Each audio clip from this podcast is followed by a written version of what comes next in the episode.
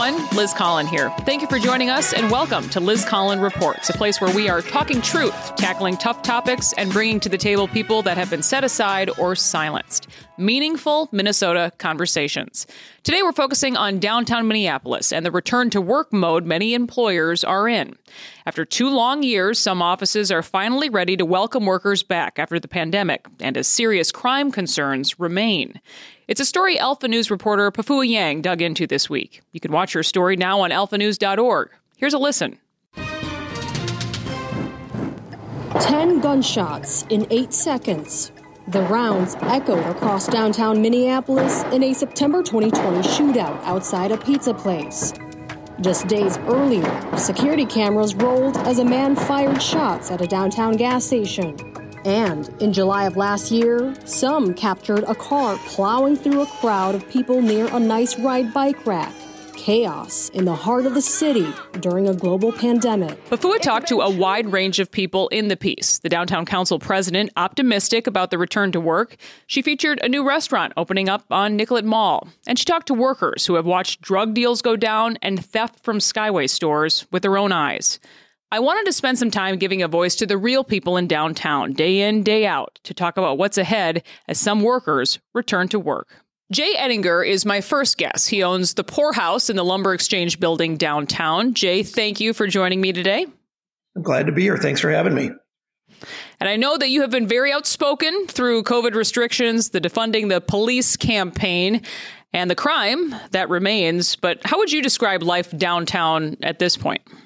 You know, I think right now there's a, a new sense of optimism. And, and I can, you know, someone who lives in the North Loop, uh, I feel there's a, a, new energy with the warmer weather. Uh, and I think with people coming back to work, I know my, my friends in the, uh, in the warehouse, warehouse district definitely have noticed a change. I think it helps. You've got a successful basketball team right now. Uh, but there de- definitely seems to be optimism for the first time in, in years. Uh, you know, but as, uh, as I was telling someone earlier today, I'm, I'm concerned because you know one or two violent incidences could could change that overnight. When people ask you as a business owner, Jay, in Minneapolis, what do you tell them? Is downtown safe? You know, I think there are parts of downtown that are safe, and to be honest with you, I think uh, downtown might be safer than it's been in a while, just because there is no one, there was no one to prey on. There were there were uh, because it was so desolate there wasn't much going on. There wasn't much activity. And that's my concern is with warm weather and people coming back. I, we're all hoping that's a great thing. We're all hoping, you know, that's going to be pave the way to bring Minneapolis uh, back to greatness. But, you know, like I said, one or two negative uh, incidences and that, that could change real quickly. But I am, I am optimistic for the first time in quite a while. You also have a location in Uptown in Minneapolis as well, and it recently made the news that that location is temporarily closed. But fill us in there. I know you're talking about this sense of optimism in downtown Minneapolis, but it seems that may not be the case for Uptown. Yeah, I would I would not share that same level of uh, of optimism in Uptown right now. I think Uptown is, uh, and it's it, Uptown's not a place where I have spent a lot of my time uh, being in my early fifties. Uh, back in the day, I, I, spent more time there, but I, I you know, I, have got a pretty good pulse on what's going on there. And, and there's de- definitely not the same kind of optimism right now. A lot of the restaurants have shut down. A lot of the commercial retailers have shut down. Apple obviously shut down, which is one of the uh, the big anchor stores uh, in Uptown. So I'm not. I definitely don't have the same sense of optimism. I think long term, you know, I'm optimistic, but not not in the short term. Is that closure then temporary, or do you feel it'll be more permanent at this point? You know, we're funny you should ask. We we literally just got off a phone call with the landlords about that, and uh, we're trying to figure that out right now. I wouldn't I wouldn't commit to saying either either right now. I think we're just trying to figure things out and figure out the landscape. Um, and you know, we've got we've got landlords that want to work with us, but it's uh, it's it's challenging right now because there isn't a lot of a sense of of optimism there uh, in the same way that there is downtown. We'll stay tuned for the answer. No, no problem, Jay. Yeah, stay tuned. I promise you'll be the first, one of the first to know.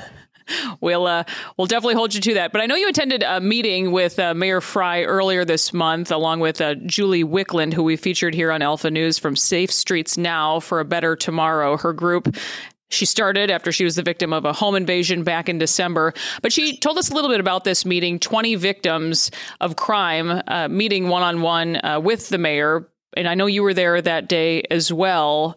Kind of explain what happened. And I'm wondering if you think that that made any difference. You know, it. It. I think it did. Um, you, you know, we had a lot more people show up for that meeting than anticipated and you know, as far as the communication goes. So I, I actually owe the mayor an apology because I organized that meeting, and you know, I told his office it would be about half that the number of people that actually showed up. Uh, but he handled it like a pro. He stepped in the room and, and listened to everybody. You know, I my my biggest issue, not just with with Jacob Fry, but with all leadership right now, whether you're talking about the city of Minneapolis or Hennepin County or the state of Minnesota, it seems like we've gotten really good at identifying problems, but not really good at identifying solutions. And I walked away from that meeting not all that optimistic that we'd really come up with any solutions or that there was any commitment to come up with solutions. He definitely, you know, he said that he would meet with this group again in about six weeks or so.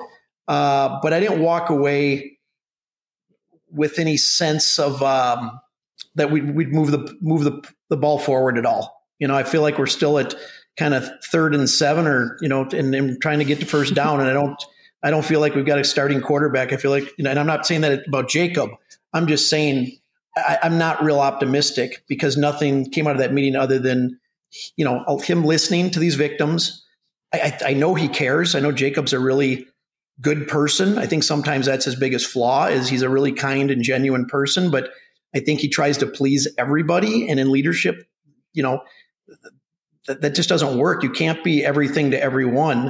Uh, I think he had, you know, I think even Jacob had said when we were talking about giving the city council potential, uh, you know, ownership or overview of the police department, it was said that if you have, you know, 14 bosses, 13 city council members, and a mayor that you have to answer to, and everybody's in charge, no one's in charge. Well, I would say, well, if you're trying to be everything to everybody, you're kind of nobody and you're kind of upsetting everybody. You're not really getting anywhere. And I think, you know, the the defund the police vote was was shot down 56 to 44 percent. And I think uh, the mayor who did not agree with defunding the police, which I'm, you know, which is why I voted for him and supported him.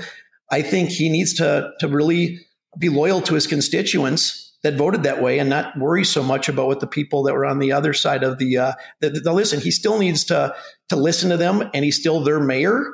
But the people spoke, and when on election day, and he shouldn't be so hesitant uh, in his pro police messaging. Uh, he's he's definitely stepped up and you know consistently said he doesn't believe in defunding the police, but I think he needs to be louder about his actual support of the police, not just the and fact that he's against defunding. And Julie Wickland uh, mentioned that that same sentiment, and a lot of this just comes down to math. There's certainly just not as many officers uh, to, to go around, and I'm wondering your thought about just that presence in downtown Minneapolis, if if that is missed. It is. I will say this. I you know it's hard to believe that we have as you know as few officers as we have because I will say they're doing one heck of a job. I mean, with all they have on their plate with the numbers they have and the lack of support and the lack of resources. Uh, the, the, from what I hear, not just from within the police department, but business owners and community members, uh, it's unbelievable the, the, the, police work they're doing. And, the, and, and, they, they don't get, you know, there's a little two year old child that was shot in the throat last week, right? Mm-hmm. At 4.30 in the morning, I believe. And who saved that child's life? Was MPD, but they've gotten no props for that. They've gotten no credit for that. No one's talked about it. And so I'm, you know, as someone who, you know, supports our police department, uh, but also, you know, supports good police officers, not bad police officers. Uh, we need to prop those good police officers up much higher than we have been, and we need to tell those stories. and And the media needs to tell the mainstream media needs to tell those stories far more often, because there's far more good stories than bad stories. It's not even close. A man after my own heart. You're speaking my language, Jay. I couldn't agree with you more um, on that on that media angle. And I know you brought up the the mayor's office. I'm kind of curious from your position because you spent a lot of time uh, talking about uh, the city council, the the former city council. Do you feel the council now um, ha- has changed and made a difference? And do you feel optimistic about um, you know those those folks, the decisions they're making moving forward? You know, I feel I feel the council's more balanced. I feel like before it was uh, three pragmatic, uh, reasonable council members, and we had seven that were not, and then three that were just kind of wild cards. I feel like right now it's kind of five that are pragmatic, uh, five that are uh, unreasonable, and three that are wild cards. And so it's more balanced. I can tell you that I know my city council member. Uh, I, I bumped into him as I was walking out of that meeting with the mayor a week and a half ago, and he said um, he said he feels like a 16 year old kid. He, he loves what he's doing. He feels like he's making a difference. I know for a fact that he's gone to some police roll calls and shown his appreciation for our police department. And I couldn't be prouder to have him representing the third ward. That's great to hear. The Downtown Council gave us some stats to kind of uh, get this story uh, together here, but it's about 95,000 workers downtown again. So that's 44%, they say, of what once was. Uh, but of course, many are on hybrid schedules now. Do you see a day where downtown gets back to what it used to be more than two years ago, or do you think this is just the new reality here, Jay? Uh, you know, it's hard to say. I'm usually a, a glass half full person. Obviously, if people listen to me talk about Minneapolis over the last three or four years, they wouldn't believe that. But I only talk about it because I'm passionate about it and I care.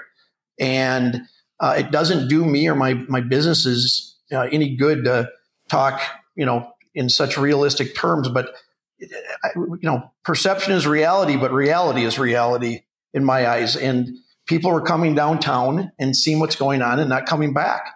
And so, for people to say, "Jay, keep your mouth shut," you're hurting the perception of downtown.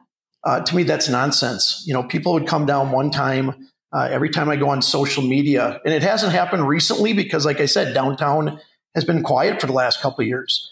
But pre-COVID, every time you'd go uh, on social media, you'd see a story about someone being assaulted or um, harassed downtown. And you know, right now we pay higher wages than they have to in the suburbs.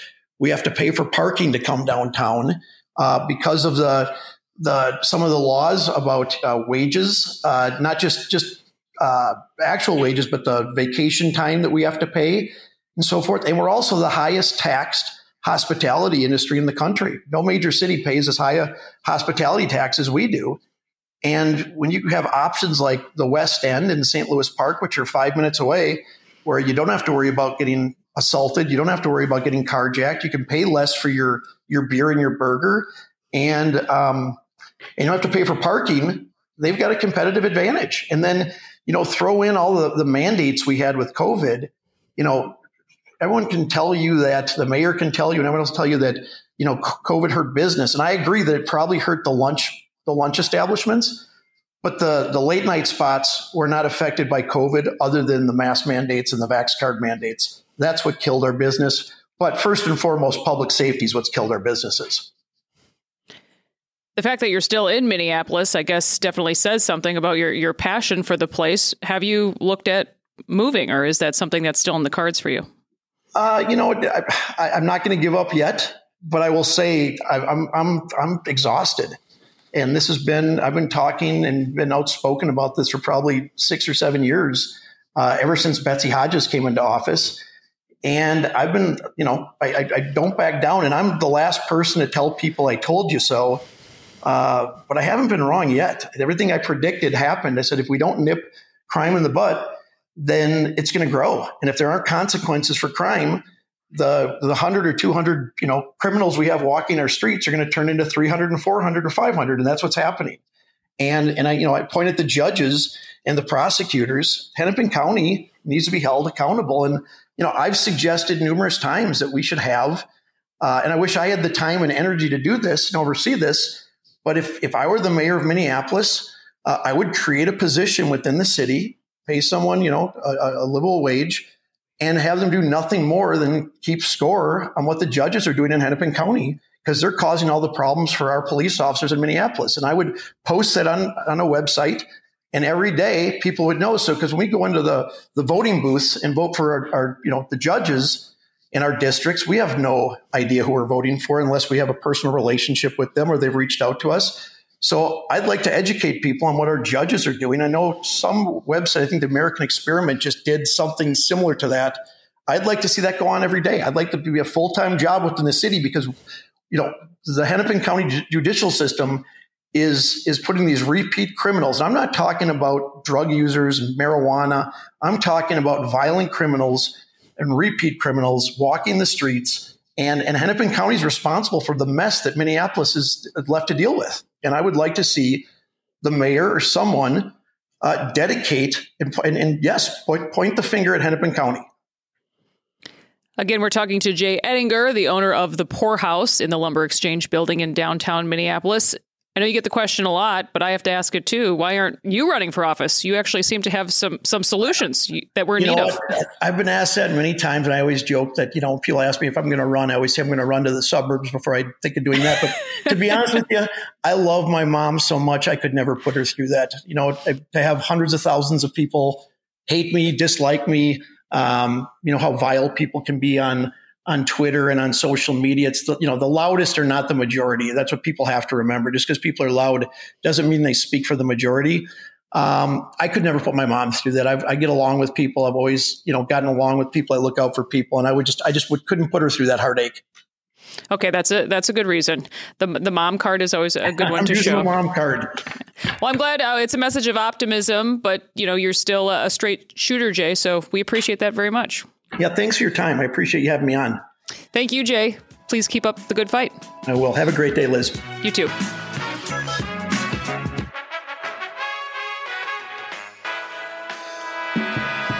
As part of her report, Pafoua dug into the numbers, and this year is not shaping up to be any better crime wise. City stats show thefts are up 60% over this time last year downtown. The number of people shot has more than doubled compared to last year, so that's 18 people shot in the downtown area alone this year. So, my next guest, we are going to call Anne due to some safety concerns she has. But, Anne, I know that you're a healthcare worker at Hennepin Healthcare or HCMC. Thank you so much for, for being on with us. No problem. And you personally haven't had a choice. You've been working through the pandemic downtown, but can you take a moment and just describe what life is like down there for you as a downtown worker now?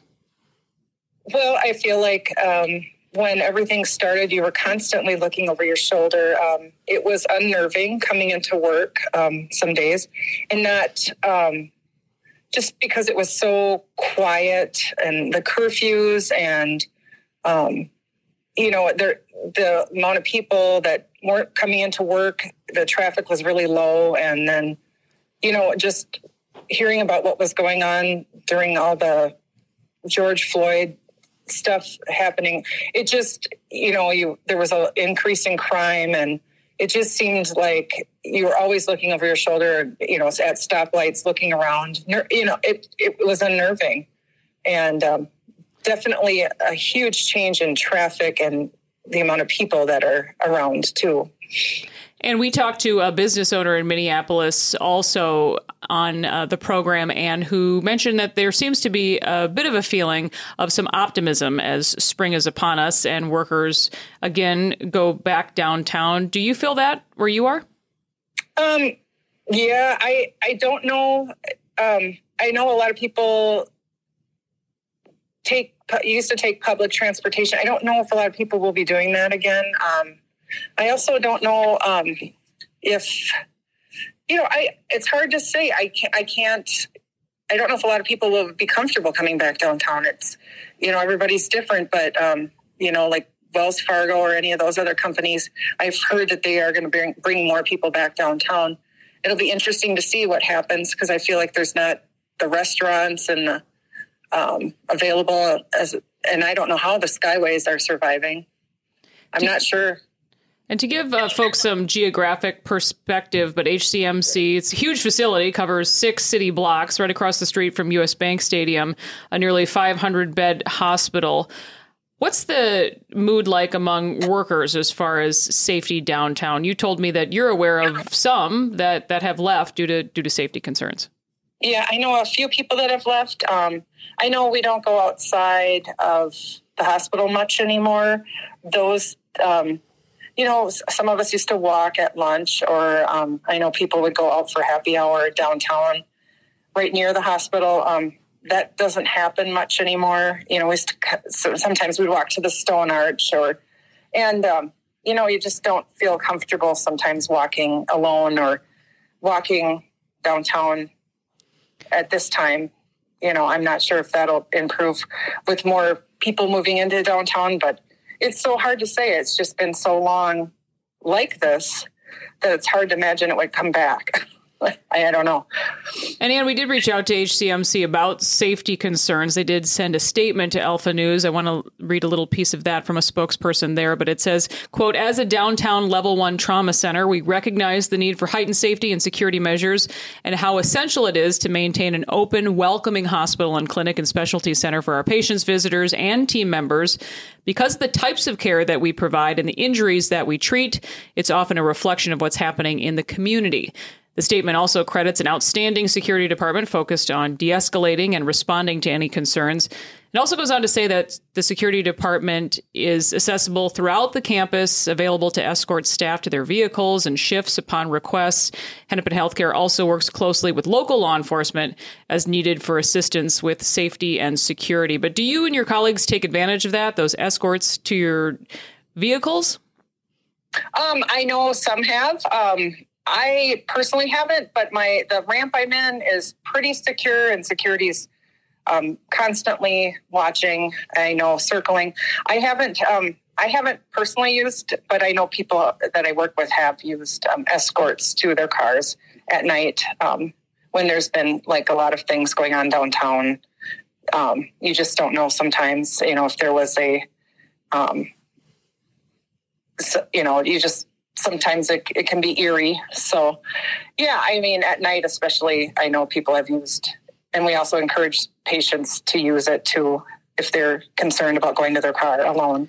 And, that, and that's the one thing uh, that's pretty interesting. The position you guys are in there at HCMC, you're worried about your personal safety, but also you are a top treatment center for many of these victims. So you're seeing mm-hmm. um, you're seeing that kind of in and out of the door as well.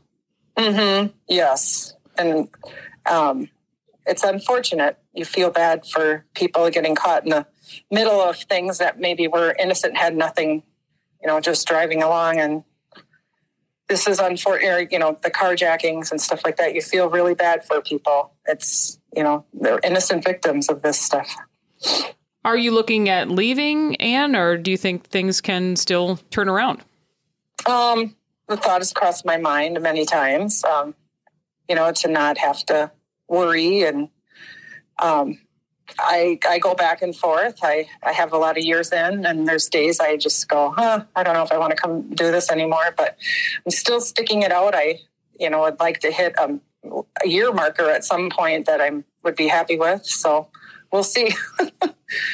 Well, good luck. We appreciate you being open and honest about our conversation about downtown Minneapolis and certainly wish you the best moving forward. All right. Thank you so much. Thank you. That will do it for this episode of Liz Collin Reports. A big thank you to my podcast producer, Andy Schmidt. We'll be here again soon to keep meaningful Minnesota conversations going. Be sure to subscribe on Apple Podcasts, follow on Spotify or any other podcast platform. And finally, feel free to share this and give us a five star rating. Have someone you'd like us to chat with or a story you'd like to see? Email tips at alphanews.org. Thanks again for tuning in. We'll see you next time.